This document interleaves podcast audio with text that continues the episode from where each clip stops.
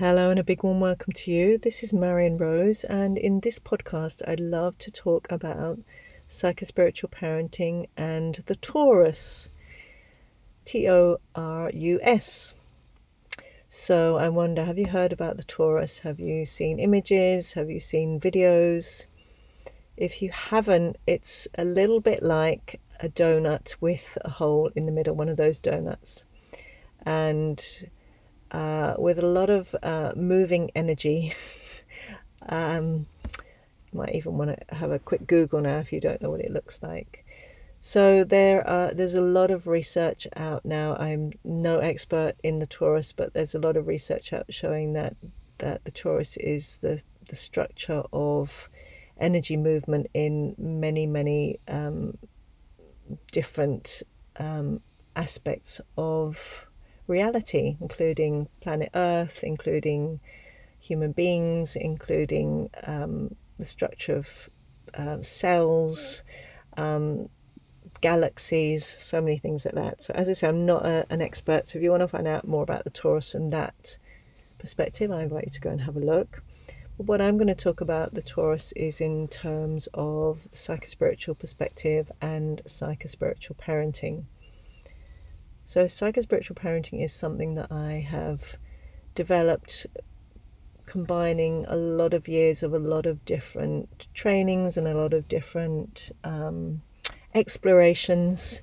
And I really want to appreciate all the people's work who I have studied and learned and trained in to um, to bring together this conglomeration of ideas that that is psychospiritual parenting. So, two of the most essential features of psychospiritual parenting are the idea that our true nature is lovingness and willingness. And really, the sense is that instead of those more old fashioned views about human beings, that perhaps our true nature is kind of bad or a little bit, um, I don't know, haywire, and then we really need to train, be trained to be um, cooperative, loving members of society. The psychospiritual paradigm is really that our true nature is love. That's who we really are. That's who our most essential nature is. That we are loving beings. And as part of that, that we are interconnected with all of life, as well as being um, each of us having a unique soul. So that's another element really of psychospiritual parenting this this combination of uniqueness and oneness they're both uh, true. So lovingness is our true nature and then willingness is our true nature. So willingness is really about the life flow uh, life energy and and how we are deeply interconnected interconnected with the energy of all of life. And really understanding these as two principles of human nature that really represented really beautifully in the torus. And I remember the, the day when I I'd been talking a lot about for for some years about the willingness channel and the love sphere.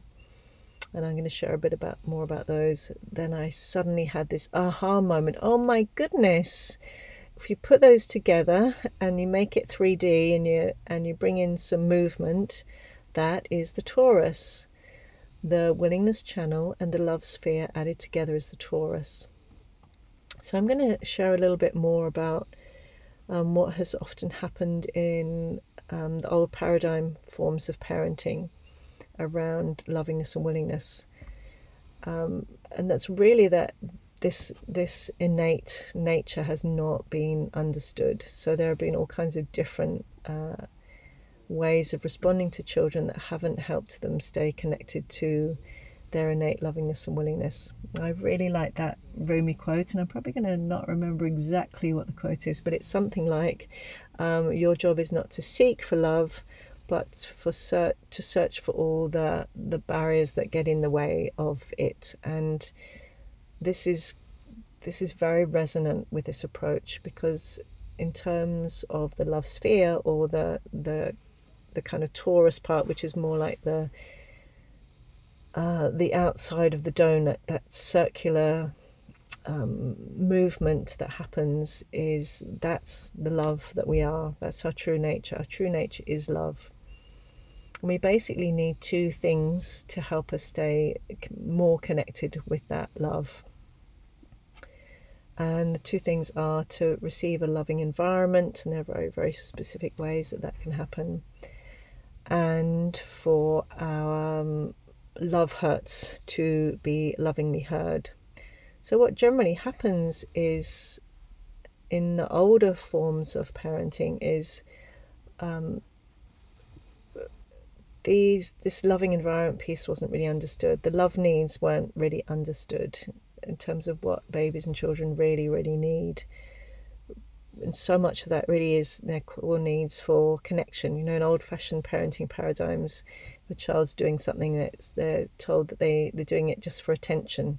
And that's seen as a, in a judgmental way. But to actually understand that for babies and children, um, physical um, touch and proximity, connection, um, understanding, empathy, um, these are really, really core basic human needs that actually help them stay connected to the love that they are. And the other, the other part of that is listening to their love hurts. So inevitably, love hurts are going to happen. So love hurts are where the connection is lost, and that may be separations. It may be where, as parents, we're not not attuned. We don't understand what's happening for our baby or child, or we you know we're feeling stressed or our own painful feelings are showing up or unmet, uh, we have unmet needs all the reasons that we can be stressed and stretched and our child experiences that as a disconnection or a misattunement and there's pain there. The beautiful thing is in psychospiritual parenting what we can do is two things. We can aim to meet those love needs to provide that loving environment as much as we can knowing that you know we can only do as much as we can and we all have our you know our own limitations and we live in a culture that doesn't support parenting and you know so to be compassionate with ourselves around that but to do whatever we can to meet those love needs to provide a loving environment. And also on the the second part is to listen to those love hurts, which generally comes through children's crying, through children's expression of disappointment and sadness and loss. And one of the major ways they express that is through their tears. So it's listening lovingly to those tears. And what generally happens is if we don't do that, if we don't understand that, those two pieces, the the providing the loving environment or meeting the love needs and um, listening to the love hurts is those love hurts and unmet needs get stuck on the outside of the torus. So I see it as kind of like um, clods of uh, Play Doh or clay that gets stuck on the outside. And uh, just like if you think of the sun and the cloud coming in front of the sun, the, the sun's always there, it's just we don't we don't necessarily see it as brightly sometimes if the clouds are in the way, especially depending on where you live in the world. And it's the same thing with uh, the love sphere or the love torus, is that the more those um, those love hurts are stuck on the outside, um, the less. So let's talk about all of us, not only our children, but us. When we, the more of those we have, the less we feel loving, the less we act in loving ways and the less we're able to, to take in love from others. So it's a really different way of looking at human beings. So if a child perhaps is, um, I don't know, doing something that you really they you they know that you don't want them to be doing, and they just keep on doing it, from an old paradigm perspective, we would believe they were perhaps doing something wrong. We may move into coercion or shaming or punishment or something like that, or rewards to try and get them to, to stop. So it's really a, a behavioral approach based on a belief that human beings are, are kind of wild and unruly and need to be taught in whatever way, whether it's more enjoyable or, or less enjoyable to, to behave in inverted commas. And in comparison, this the psychospiritual approach is um, my child has forgotten their true nature as love in this moment. And what do I need to do to be able to help them reconnect with that true nature?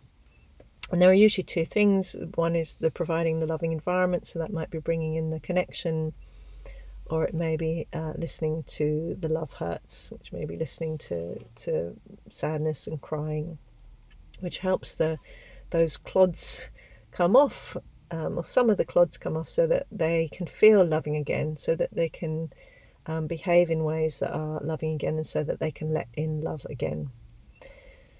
So really knowing that as parents, the more we can provide a loving environment and help them express those love hurts, the more they can stay connected with the love that they are, which means that sense of feeling loving, um, being able to let love in, responding in loving ways to people and animals and nature and all the things. So that's the love sphere or the or the the um, the rounded bits. I'm going to call them the rounded bits of the torus. What about the will? So the will is really uh, kind of harshly understood in our culture. I would say that the will has been um, used in very unenjoyable ways, really, in our culture. Uh, it's been used as power over for a long, long time. It's been used in power over and um, force and coercion and punishment and really these um, harsh, harsh, harsh ways that we see showing up in all different aspects of our world right now. And so, what what happens if we take that back to the torus again and we look at um, true will and willingness? and in the model that's really the the, the hole in the middle and the energy that moves um, both up and down from north to south and south to north in the, in the torus that is uh, the willingness energy or as I used to call it the willingness channel. And really that's where we are as human beings we're connected with our life energy. You might call that um, prana in, in some traditions, you might call that um, all different things, but really it's that, that life energy, and it's we're connected with the life energy of the universe, of life, uh, again, whatever you call it. That's that way of tapping into that. So, again, what happens in older fashioned parenting paradigms around that is um, the things that are to do with the will are things like choice and autonomy and agency. Again, it's that point of having our own unique self and having desires and preferences, things we want to do, things we want to learn, places we want to go. Uh, and that's that's really the way I see willingness. It's the channel between the, the divine and matter. So we get a calling. Uh, we, if we want to act on it, we need to be willing to act on it. But unfortunately, our culture, in our culture, there is so much distortion around the will and willingness. And what we have instead is um, coercion, punishment, force, um, guilt, guilt to do something, um, power over, uh, and those basically those with power over using power to make people with less power do things. This is what our culture is really based upon. What happens is um, for children, then children, again, their true nature is willingness, which is that, that deep interconnectedness with their life energy and the life energy of the universe, which means um, lots of capacity to take action in alignment with their values. Um, to say yes to what they have a yes for and no to what they have a no for. And again, there are these two needs. So they're the two needs that they have in order to keep a free flowing willingness channel. And that is that we provide them with a willing environment and we listen to their will hurts. So, again, doing that uh, to as much capacity as we have. So, what is a willing environment? A willing environment is things like um, offering choices, um, honoring their yeses and their nos, um, you know, really honoring their agency, um, supporting and doing them doing things that they want to do. Um, you know, really, really listening to to them around their yeses and nos, what they want and what they don't want. The wonderful thing again, there is this second opportunity which is listening to their will hurt. So again, it's inevitable that all children, even if we're aiming to to provide that willing environment, is that they will receive um, will hurts. And the will hurts, uh, when they get accumulated, um, they show up in a blocked willingness channel. So what happens is all these will hurts um, block the energy of their life force. The wonderful thing is we can support them in expressing these will hurts, and that is generally through uh, frustration, expression of frustration, and the expression of outrage, or a no, or a tantrum. Tantrum is a big expression of um, will energy. So again, it is so different from our old paradigm culture, isn't it? So different because the way I see it, and if you think about it for yourself, if you've, and I think all of us will have had often many experiences of this, if there's some way in which someone is stepping over um, the line, if they are perhaps um, taking something of yours or um, doing something to you or your body that you haven't said yes to or your property, the most natural response is a, a no. It's a no. And to me, that's I call that the outrage of the soul. It's the, a really normal, natural thing when our our um, individual self is not being respected and the smaller a child is, the more likely that they're going to experience this not having choices, not having power over what happens, these kinds of things. It's really, really normal and natural in response for them to feel this outrage. So, outrage is when they get to have a big tantrum and they and we can be there listen listening lovingly they get to express their frustration or their outrage about something happening happening and we can honor that and respect that that allows that silted up willingness energy to be released from their bodies. And the paradox is the more they can release that, the more that can lead to them generally being cooperative and being willing and um, being able to say yes to what they have a yes for. So, for example, they want to do a new hobby and they have a relatively um, free willingness channel, they're likely to, to say yes to doing that. You know, it's really um, they're connected with their life energy and their capacity to take action. And the paradox is that it's actually um, silted up will energy or a silted up willingness channel or the, the middle of the torus getting blocked that leads to things like hitting and biting and throwing and so many of the things that parents often find challenging. This is really um, when the pent up willingness energy hasn't had a chance to be released through these natural expressions that are so often judged and shamed in our culture. The, these natural expressions of frustration, outrage, and tantrums. So, again, this is not about some idea of perfection, it's just knowing that the more we can provide a willing environment and the more we can listen to that to a child's will hurts, the more that willingness channel is relatively free flowing. So, they are able to cooperate, they are able to say yes as well as no. So, um, another example of a silted willingness channel is a child who's called willful. In other words, a child who's who pretty much always says no, who really isn't free to say yes that doesn't uh, indicate a strong will, that indicates a silted up will because there isn't actually choice. Because one of the defining aspects of of will is the capacity to say yes when it's a yes and no when it's a no. It's really that um, that agency and that deep, deep connectedness with who we really are. So you can see how together lovingness and willingness form this torus, this um, profoundly um, energy based system.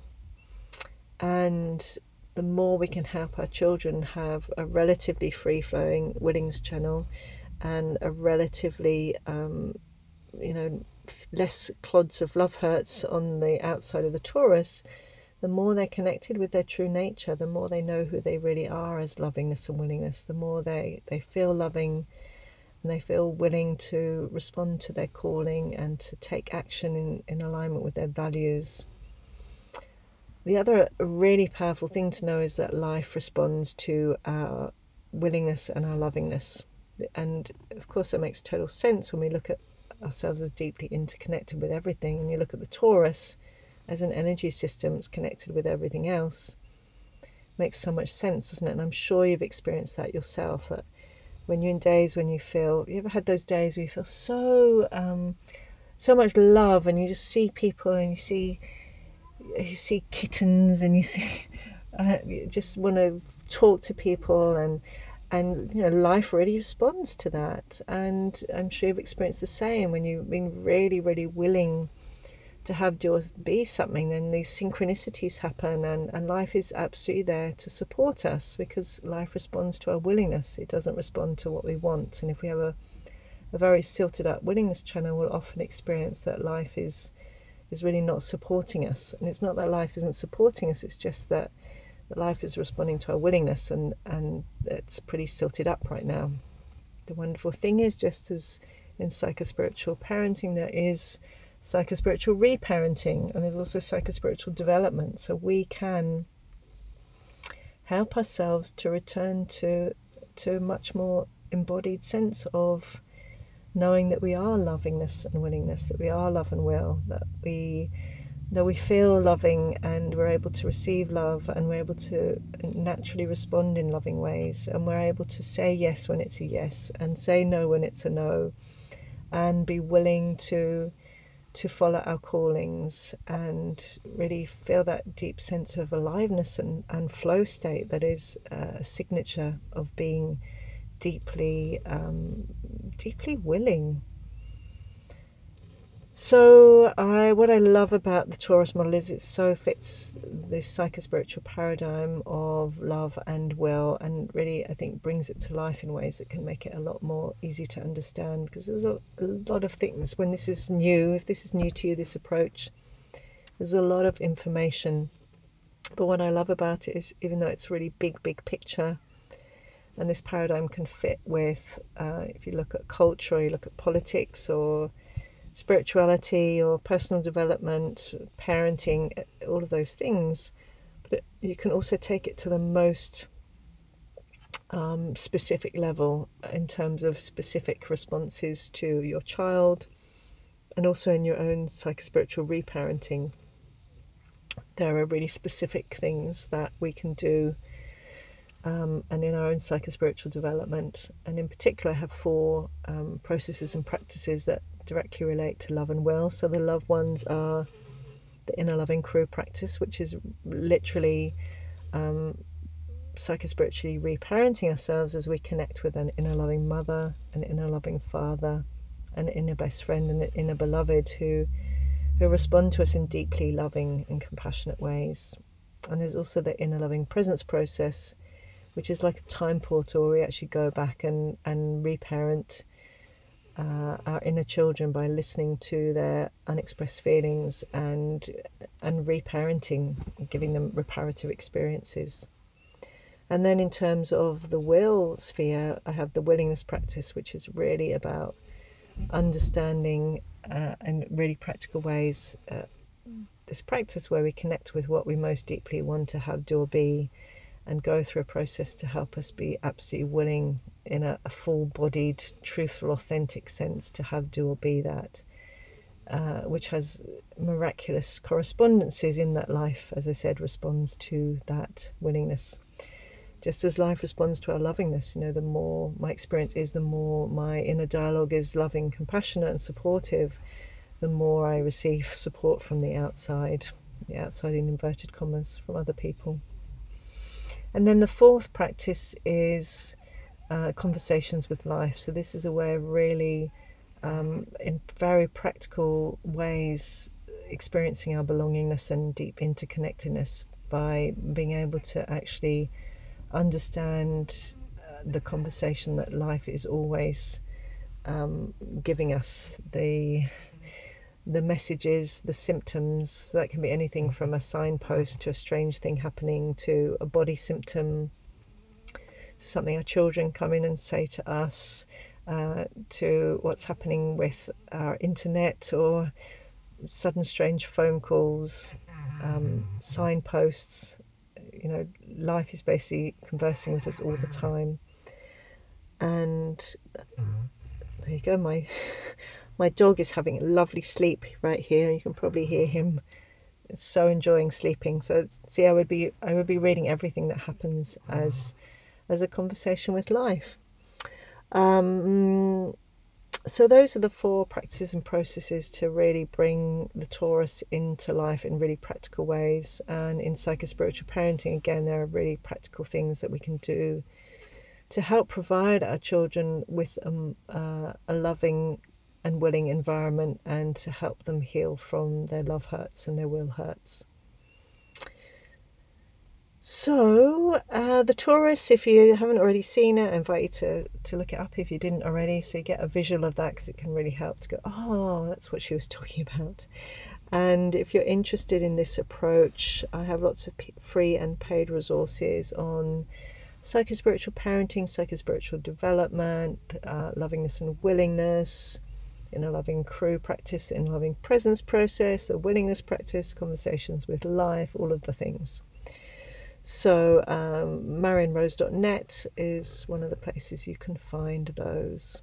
Thank you so much for listening. I'm sending you so much love, and I look forward to talking to you next time.